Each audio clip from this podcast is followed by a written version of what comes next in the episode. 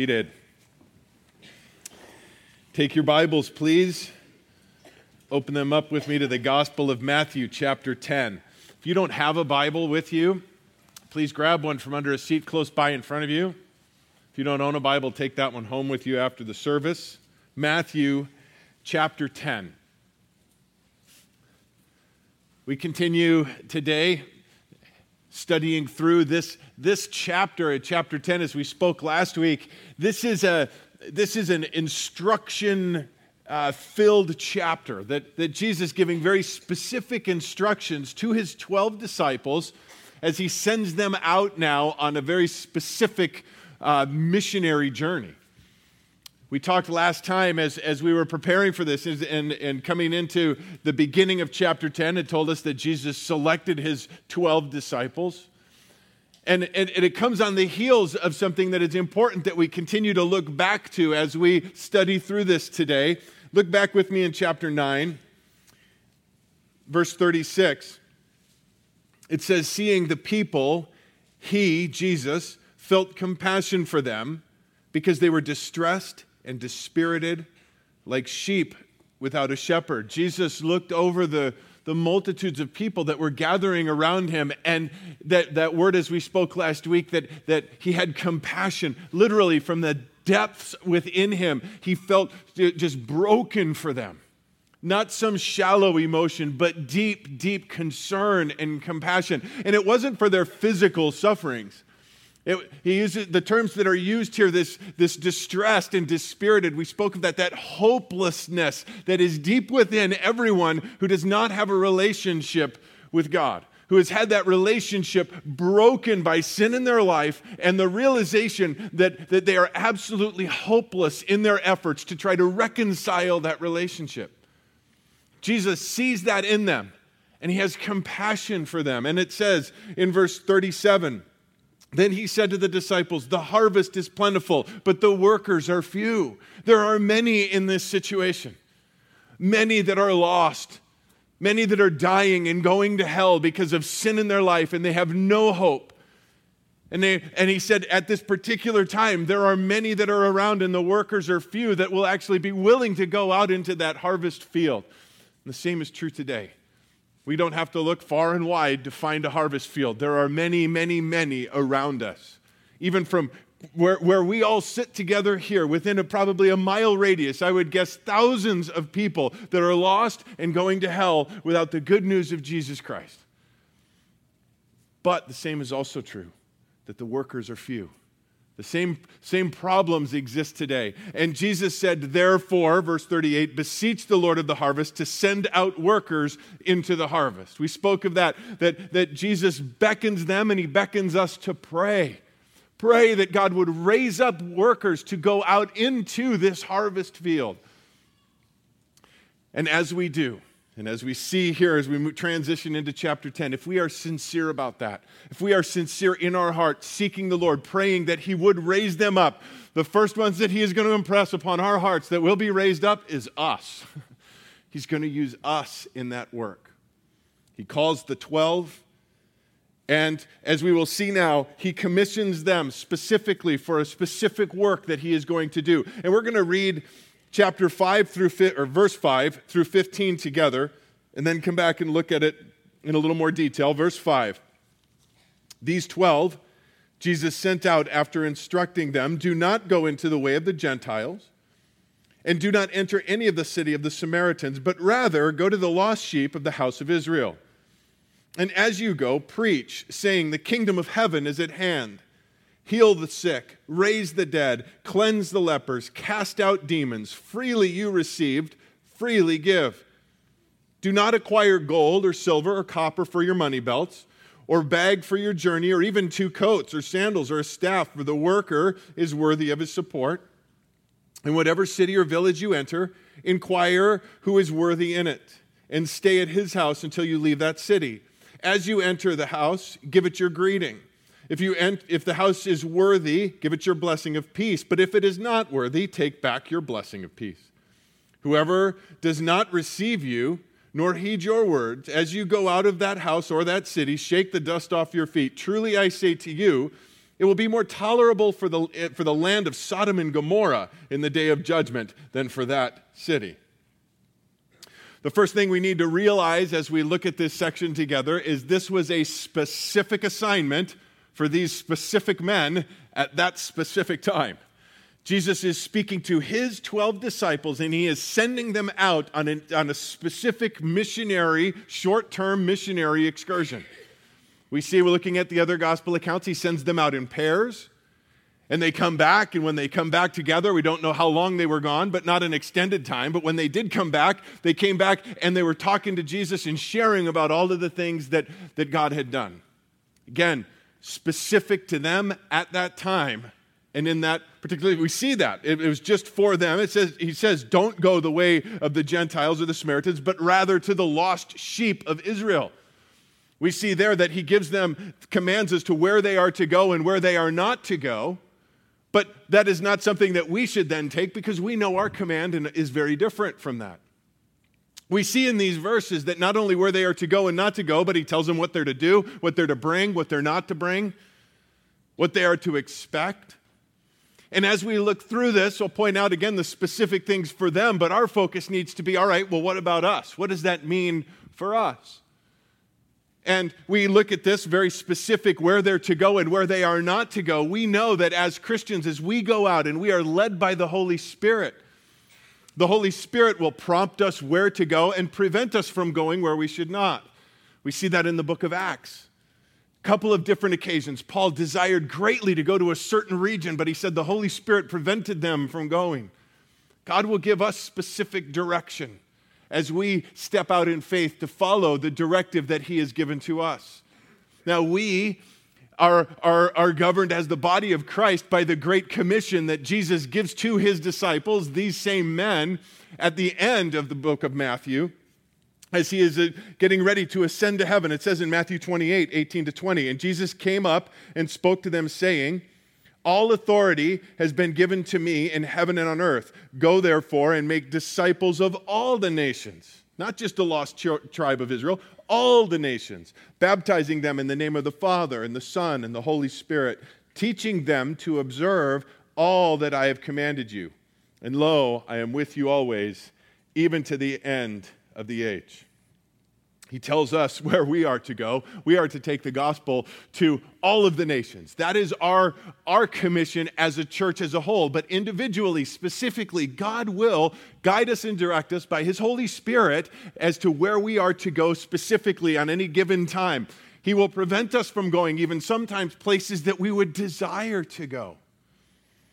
We need to be sensitive to His guiding and leading and directing. But not only where they're to go and not to go, notice verse 7 and 8 what they are to do.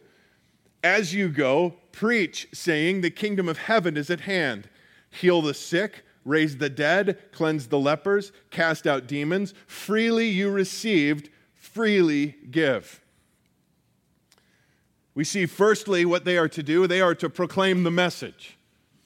That word that is used there, the Greek word for, for preach, is the Greek word kerusso, which means to proclaim, to announce, but most specifically to herald a message. Now, we don't, we don't use that word much anymore. As a matter of fact, we probably all in this room only use that word once a year when we sing the Christmas carol, you know, hark the herald angels sing. And that is not the name of one of the angels, just in case you were wondering that describes the angels. They are herald angels. What does that mean? They are proclaiming a specific message from the king. That message, hark the herald angels sing, glory to the newborn king. That is the message that they were given to sing. That is the message they were given to proclaim. So we are to, as they are, herald the message, proclaim the message proclaim the message again that is not just our message, not anybody's message, but a specific message from someone else. A kingdom message, as we see. The kingdom of heaven is at hand. A message directly from the king about the kingdom.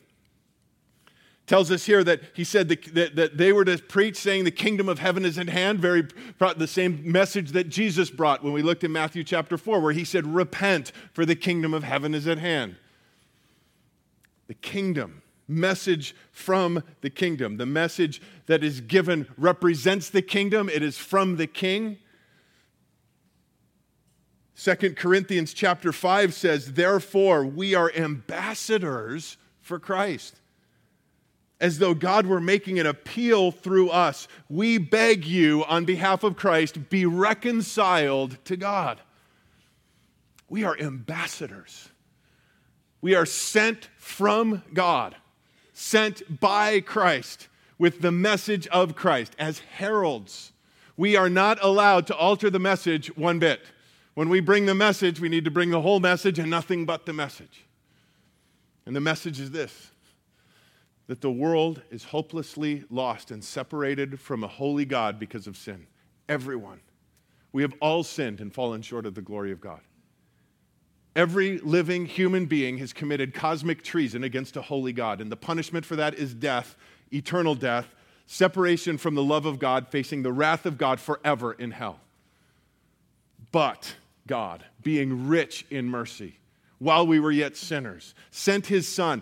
God himself, the king, stepped off his throne, lived, became one of us, and lived a perfect, sinless life. And then he took that perfect life and suffered and died on the cross, shedding his blood for us, paying the full, entire penalty for our sin. Then, on the third day, after he died, rose again. Our God is alive, and our sins are forgiven eternally, forever, because he took our place. It involves repentance. We must turn from our sin and turn to God. It involves receiving the free gift of salvation. It involves reconciliation. That's, that, that, that, that unity with, with God has been broken, fractured because of sin. And that, is, that involves then reconciliation through repentance. It involves redemption. Jesus paid the full penalty for us, redeeming us with his own blood. But it also involves relinquishing. As we spoke earlier, surrender, surrendering our lives to the lordship of Jesus Christ. That is the message we are to herald. The whole truth. Jesus said, I am the way, the truth, and the life. No one comes to the Father except through me. If we herald any other message, we are no longer heralding, we are proclaiming a false statement. If we change that at all, we are no longer heralds, we are ear ticklers. When we water down the message to make it more acceptable, socially acceptable, we are no longer proclaiming the message of the kingdom, we are proclaiming our message then. The work was done by him alone on the cross, but the witness is ours to take out. Proclaim the message. That's the first part in verse 7. What they are to do, what we are to do. Verse 8 says not only to proclaim the message, but they are to perform their ministry, their specific ministry. That is an action, and we see action words in verse 8. They are to heal the sick, raise the dead, cleanse the lepers, cast out the demons. That word minister is one that is it is not a it's not a noun. It's not who somebody is. It is what somebody does. It is a verb. It is an action to minister to the needs of others. It says in verse 1 of chapter 10 that Jesus summoned the 12 and gave them the authority. We talked about that last week the power and authority over unclean spirits to cast them out, to heal every kind of disease and every kind of sickness. He gave them this power and authority. This was specific, again, to them at this time for their specific mission. We see throughout the New Testament the power that they had, these men, and later Paul, was specific to them as apostles gave them apostolic credentials, if you would, for them to perform their specific ministry. It's important that we realize a couple of things, though, because we all have been given gifts for our specific ministry. And we can see that these things in, in them that we need to understand as we look at verse 10, again, or verse 1, that Jesus gave them the power and authority. This was not something they had before. This is something that is supernaturally given to them. When it comes to spiritual gifts, this is something that we did not have before. It has been given to us now. Again, for a specific ministry. There are things that we are, that it, before coming to Christ, maybe abilities and talents that we used to use for our own personal gain or for the world that God can use, absolutely, in, in going forward, but that's not a spiritual gift. That is, that's a talent that, that is used. That's not what's being referred to here. This is something supernatural, divine giftedness. Notice also they're to use it to bless others. It's not for personal gain. It's not for, you know, he gave them this ministry to go out and, or this power to go out and do this to others, to heal others. Not, I give you this power, so if you break your arm, all you have to do is touch yourself and you're healed. It's not for your own personal gain, it's to bless others. Now, again, unique, specific for them then, but we all have been given unique, specific gifts for us now. We see examples of this throughout the New Testament. We have some lists of spiritual gifts and, and giftings. For instance, Ephesians chapter 4, verse 11, he says, He gave some as apostles, some as prophets, some as evangelists some as pastors and teachers, for the equipping of the saints for the work of service, to the building up of the body of Christ. Supernatural giftings that have been given to someone and, and, and, and for the work of the ministry, for equipping others for the work of the ministry. I know personally that, that God has given me a gift, and that is what it is it is a gift as it is outlined here, the, the, as pastor teacher. I'm not up here doing what I do now because I have this talent. This is a gift. And those of you, any of you in this room that have known me for the last eight years or more, know that to be true. that, that about, it was about eight years ago when I was first asked to read the bulletin before service started. And I was up front and I was just I couldn't take my eyes off the paper because I was scared to death to look up if anybody was look, looking at me. And I finally did break away from the paper, and one of my friends in the back is going, scared to death. I, I, I doubt anybody got anything out of what was being what I was doing up there then. People people have, have come up to me and said, Thank you for remaining true to teaching God's word. I'll tell you right now, that's all God, because fact of the matter is, I got nothing else. I, am not smart enough to be up here to tell you anything other than what God's word says. I, I got to stick to this because I don't have anything else. So don't thank me for that. It's a gift of God. And He's given gifts to all of us. Turn with me to Romans chapter 12. And we don't have time to spend a lot of time at looking at the individual gifts, but I want to point these, these out to you in some of these places where they are. And we're planning on very short, shortly soon having a spiritual gifts class where you can, you can go and be a part of that and kind of discover some things if you, if you don't know the giftedness that you, that you have. And, and then maybe you do know, but how do I use that? And, and so we'll be having some of that coming up. But Romans chapter 12. Paul writes to the church in Rome and he says, verse 3 For through the grace given to me, I say to everyone among you, not to think more highly of himself than he ought to think. And that's important when we do discover our spiritual gifts. Again, they are gifts. No credit goes to the one who receives a gift, ever, right? I mean, you get a birthday gift. What did you do to deserve that? You were born, you had nothing to do with that, right? I mean, gifts are given if, if, if it's something you earned, it would, be, it would be payment. But these are gifts. So he's saying, don't think more highly of yourself than you ought to think because of a gift that you have. If you have the gift of prophecy, don't think that you're more highly of yourself because you have that gift. God used a donkey in the Old Testament to speak a word of prophecy. Uh, don't think more highly of yourself than you ought to, but to think so as to have sound judgment, as God has allotted to each a measure of faith. Verse 4 For just as we have many members in one body, and all the members do not have the same function, so we, who are many, are one body in Christ and individually members one of another. Verse 6 Since we have gifts that differ according to the grace given to each, Let us exercise them accordingly. And then he goes on to list several different gifts here. If prophecy, service, teaching, exhortation, giving, even here is a gift. We are all called to give to the ministry, but some God lays on this as a gift, supernaturally, to give far and above what would make sense to anyone else. That's a gift.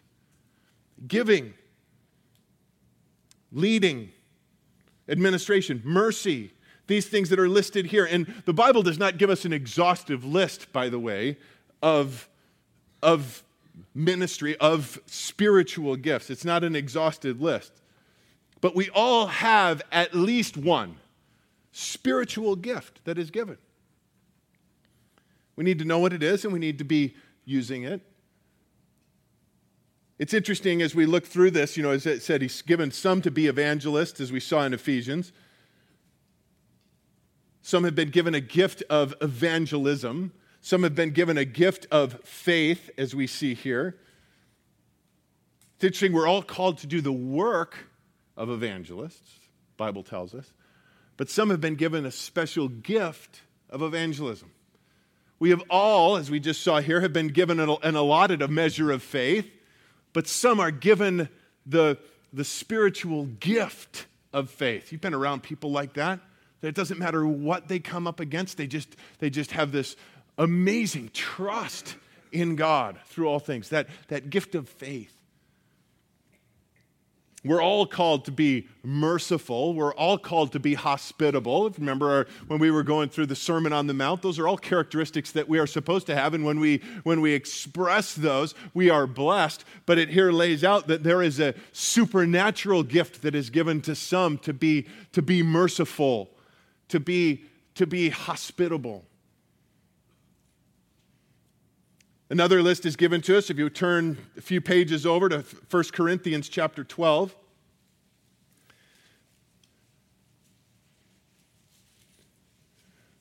First Corinthians chapter 12 verse 4 it says before he gets into a list of some other some other gifts he says now there are a variety of gifts but the same spirit.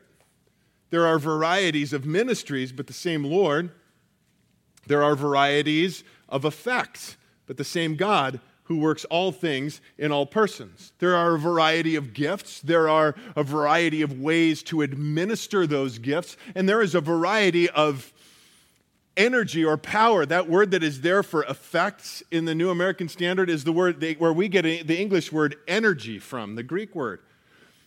There's a variety of energy behind gifts. it's not all the same across the board. Again, we can look at, at one of the gifts, evangelism. We're all called to be evangelists, but some have been given the gift of evangelism. Now, there are different ways, different, a variety of ways in which to administer that gift. It's not just the same across the board. Some people, you maybe have met them, perhaps you are one. You can sit down next to anyone, anywhere, and you can immediately find a connection and start sharing the gospel with them. That is a gift. That's not something you hone, that is a gift. Now, there are others, that's one on one evangelism, a gift to do that. There are others, Billy Graham, Greg Laurie, who can stand in front of tens of thousands in an arena and give an evangelistic message that, that lands in so many different hearts. That is a gift. That's not a talent, that is a gift. And there's different power behind those gifts, and we don't control that. The Holy Spirit does. When we look at the, especially again here, the gift of evangelism, so often we could say, Well, I've shared my faith with, with 20 people, and, and nobody's, I've never prayed with anybody to accept the Lord, but I keep sharing. You just keep doing that. Because the Holy Spirit's job is to take that and, and answer that. I was listening one time Pastor Jack Hibbs, who's a Calvary Chapel pastor in California, we were at a pastor's conference. We had a little breakout session afterwards, and, and we were talking about putting a, putting a sermon message together. And at the end, we had a little question and answer. And it, and it started getting to an altar call and, and how we go about doing that and putting a message together around that. And he said, quite honestly, again, he started talking about the energy of that, this, this last piece. About sometimes how he says, you know, I can, I can have this, this text and it's just screaming an evangelistic message, and God so lays it on my heart and puts this all out and pray and all week and everything, and then, and then deliver this message, and one or two people maybe will respond. He says, and then Raul Ries can stand up and read a Chinese menu, and 100 people get saved. now, obviously, he is, he's, he's having fun with that. But the truth of the matter is, again, it is there, there is different energy. And when we look at this, look down at verse 11 in chapter 12 here, distributing each one individually just as he wills. The Holy Spirit works out all of these things. He is the one who, who distributes the gifts and the, the, the administration of the gifts and the power behind the gifts. He lists certain things here again in verse 7. These are the manifestation of the Spirit for the common good. And none of it, again, is for our own benefit, it is for the benefit of others. Word of wisdom, word of knowledge, faith. There it is there, faith. Gifts of healing, affecting of miracles, distribute, uh, distinguishing of spirits, speaking in tongues, the interpretation of tongues. When we look at this particular list, that is here. These, these few verses contain what has caused a great division in the church, a great division in the body of Christ. And primarily it is because of the abuse, one way or the other, with it. Some put way too much emphasis on the gifts that are listed here. Others are scared to death of the, of the gifts that are listed here and run as far and as fast away from them as they can. It has caused great division within the church. It's not the Holy Spirit's heart to have division in the body of Christ, it's to have unity in the body of Christ. A proper understanding of these gifts is so important. Again, we will be having more information available on that in a class that is coming up, but Bottom line, as we look through past this again in, in chapter 12, going through here, Paul's main point with that, he, and he doesn't go into great detail on the gifts even in the, in the chapter here as he's writing to them. He says, The point of the matter is, as you have a gift, you are to function in that gift for the, bo- for the benefit of the body of Christ and for the ministry abroad. It is not for you. And he talks about the fact that we're not to covet one another's gifts. We are to work within the gift that God has given us. And he, he compares it to the physical body, that we all can't be hands or feet or, or anything. We all have to function within the, the gifts that God has given us for the personal, individual ministry that he has placed on us, so that as a body, we function properly and we are most effective reaching the world around us. At the end of this, it's important to see this whole chapter 12 talking about the use of spiritual gifts. Look how the chapter ends. And I will show you still a more excellent way. And then we get into chapter 13, which is all about love. He goes on to say it doesn't matter what gift you have, if you don't have love, it's worthless. It's all about love. And as we look at that in its totality, the gifts that have been given to us, the spiritual gifts, but the greatest gift of eternal life and the love that has been poured out upon us. Freely we have received it, Jesus said. Now freely give it. Give it. Use it. He said that, again, we talked of this last week. He said, Greater things, the things that you've seen me do, greater things will you be able to do. Not in quality, but in quantity. The things you've seen me do, the, power, the powerful, miraculous things, Jesus then gives them the power to then go out and do those same things. And as we see again, as the body of Christ, those gifts that we have been given, we use those. We are the very hands and feet and voice of Jesus.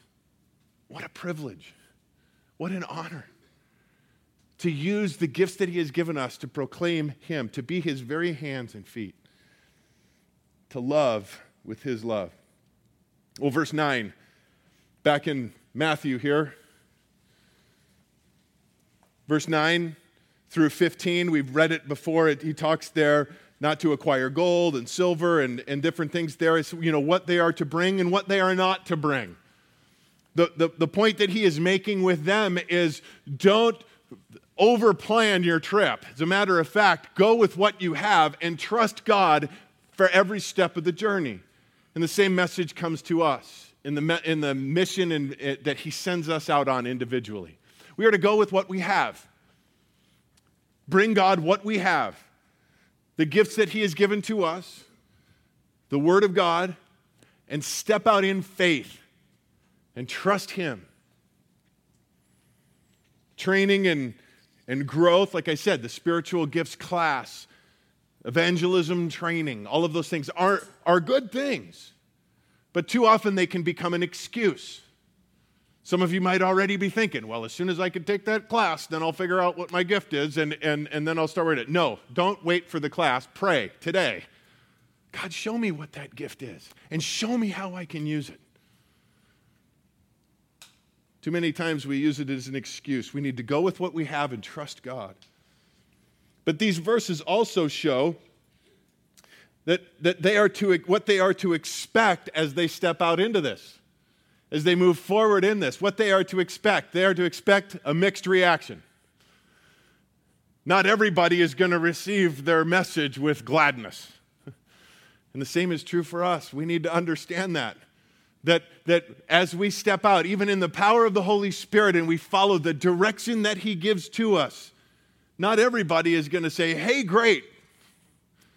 We're going to meet with opposition and need to understand again that we are called to one thing, and that is obedience. And the rest is up to God as to how that all works out. Verse 16, he says, Behold, I send you out as sheep in the midst of wolves, so be shrewd as serpents and innocent as doves. Now, verse 17 is interesting when we look at this because here we see a change in, in the overall scope of what Jesus is telling them. Because up to this point, again, very specific to a short term mission that they are going on. Verse 17, as we will see, this changes now to speaking long term, things that will happen in the future to prepare them for. Beware of men who will hand you over to the courts and scourge you in their synagogues. That is not going to happen in this short term trip. It will happen in the future to them.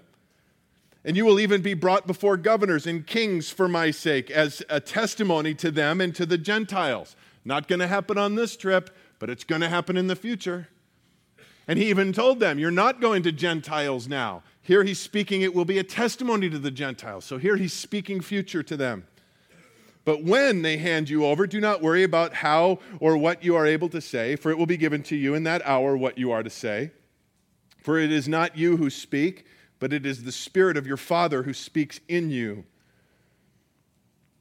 Verse 16 has to be interesting to us as we read that, doesn't it? I mean, we look at Jesus' words here. He says, Behold, I send you out as sheep in the midst of wolves. Sheep. We talked about sheep last week sheep going out into the midst of wolves is not a good idea in the natural kingdom, right? I mean, not much of a chance. Don't have a lot of defense mechanisms as sheep. As a matter of fact, zero. So, why would a good shepherd send his sheep into something that naturally we should avoid? Well, because, first of all, he's never, he never leaves us as a good shepherd. But when we understand, I think, again, this is all about the supernatural, not the natural.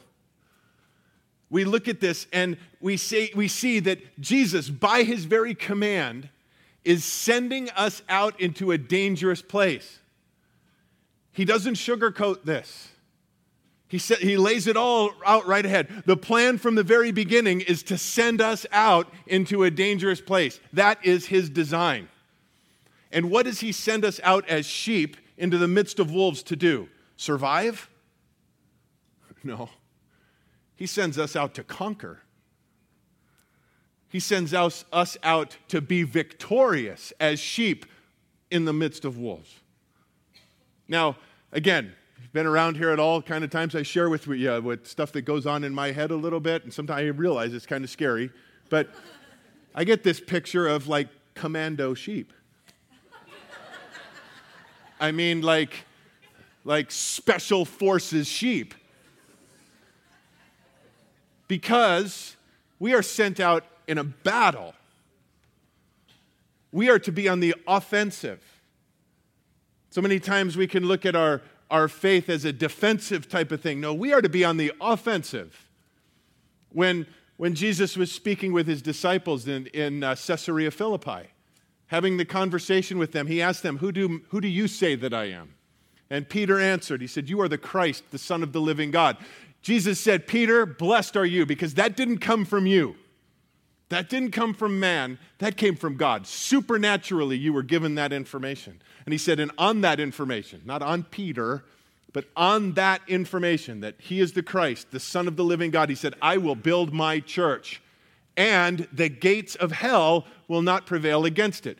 Gates are not an offensive weapon, they are a defensive weapon. So Jesus is saying, with that power, with that information, we're going to blow down the gates of hell. We're going to get behind enemy lines and we're going to rescue the POWs behind enemy lines. And it's going to happen with commando sheep. and again, I started thinking through this in sheep. As sheep, we are the Savior's heavenly empowered extraction personnel. sheep. All right, first service liked it.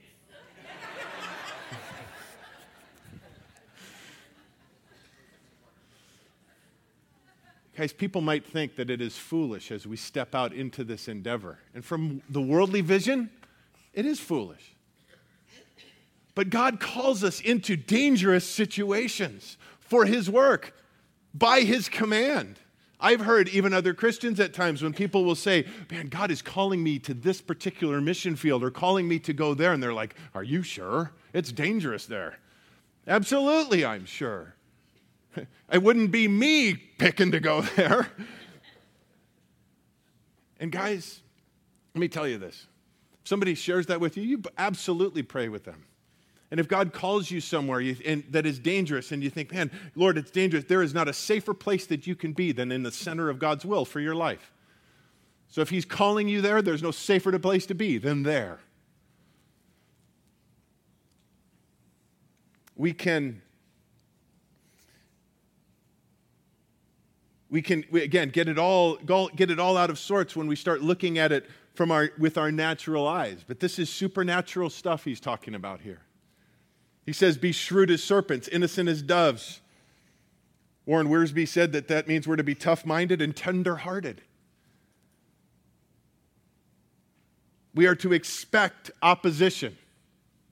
Again, we are to expect that the world isn't going to like this as we go out there. The enemy isn't going to like it when we penetrate their, their, their, their defenses. We can expect opposition, he says, by, by the government, brought before governors and kings. We can expect opposition from, from the quote unquote church, be scourged in the synagogues. A lot of the quote unquote church has, has, has taken sides with the world. And so we can expect opposition from them as we go out with the truth, as we go out to proclaim the message, the only one message. Expect opposition, but in a time of great opposition is also a time of great opportunity before governors and kings as a testimony to them. We don't face that type of persecution here. It's not illegal for us to do what we're doing here today. It's not illegal for me to stand up here and talk about sin and hell in only one way today. Might be soon. That might be considered reclassified in, in our country as, as hate speech. That shouldn't surprise us.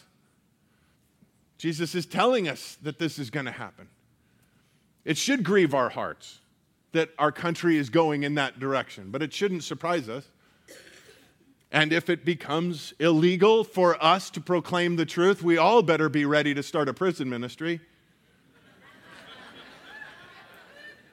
Paul did some of his best work from prison. Time of opposition is a time of great opportunity. Guys, seeing the people, he felt compassion. He felt compassion on them. We are to have a heart of compassion for the world around us because they were distressed and dispirited like a sheep with, like sheep without a shepherd. I have a uh, video that I would like to show you as we close up the service this morning. Many of you maybe know, have you heard of the, the magician comedian pair, Penn and Teller? One of them, the, the, the one that talks all the time, Penn Jillette is his name, is an outspoken atheist. Very, very outspoken of his fact that he, he, he thinks religion is, is, is stupid and that there is no God. He is very outspoken on that. And the video that I want to show you is actually him. He has a little video thing that he does. You can tell it's, it's recording in his home. And he, he does this and he'll record certain thoughts that he has and different stuff like that. And he puts it out on a YouTube channel. To set it up a little bit, the discussion that we're going to hear him talking about is with a man who had attended the previous night's show and had come up to him the next evening. I want you to hear the words from this, from this man. Let's go ahead and roll the, the video. I was here last night at the show, and uh, uh, I saw the show and I liked it. I wanted. He was very complimentary about my use of language and um, complimentary about, you know, honesty and stuff. He said nice stuff. No reason to go into it. He said nice stuff. And then he said, "I brought this for you." And he handed me a uh, Gideon Pocket Edition. Um, I thought it said from the New Testament, but I also thought it was Psalms from the New Testament, right? Or, uh, Psalms from the New, just part of the New Testament. Little book about this big, this thick, you know. He said, I wrote in the front of it, and I wanted you to have this. I'm kind of uh, proselytizing. And then he said, I'm a businessman. I'm I'm sane, I'm not crazy. And he looked me right in the eye and did all of this. And uh, it was really wonderful. I believe he knew that I was an atheist.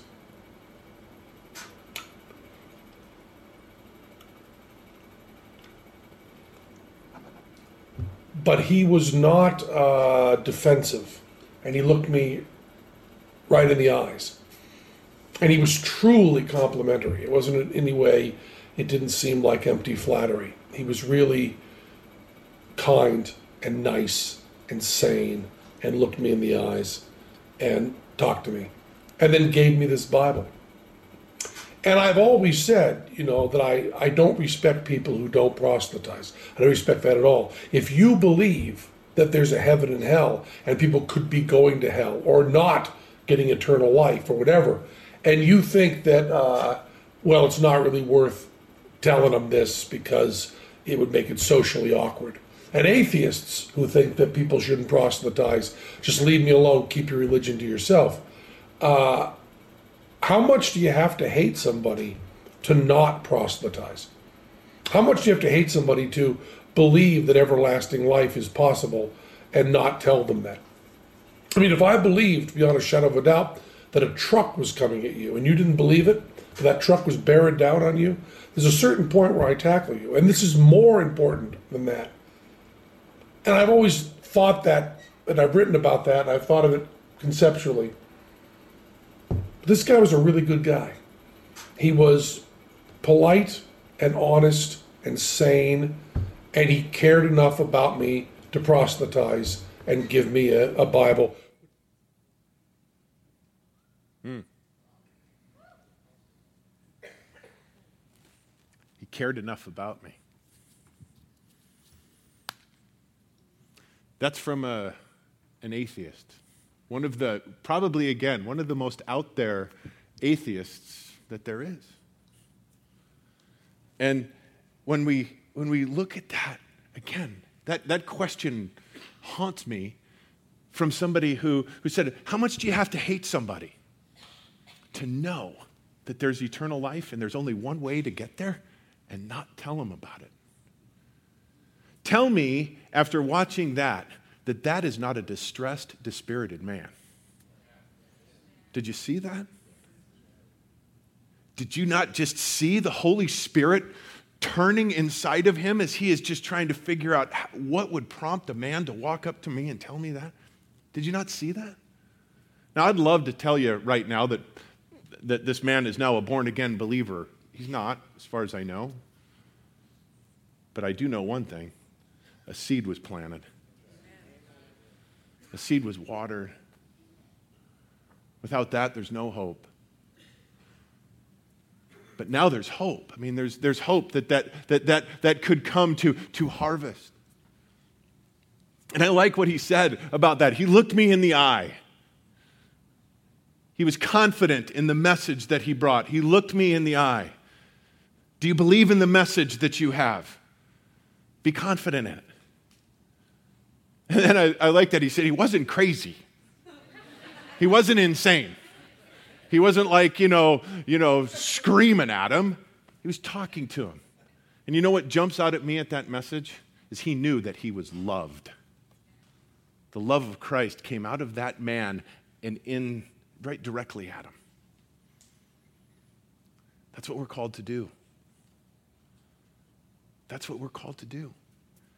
And the world needs to hear it. And I will tell you again, the world wants to hear it. We have the truth. Let's share that truth in love. Let's pray.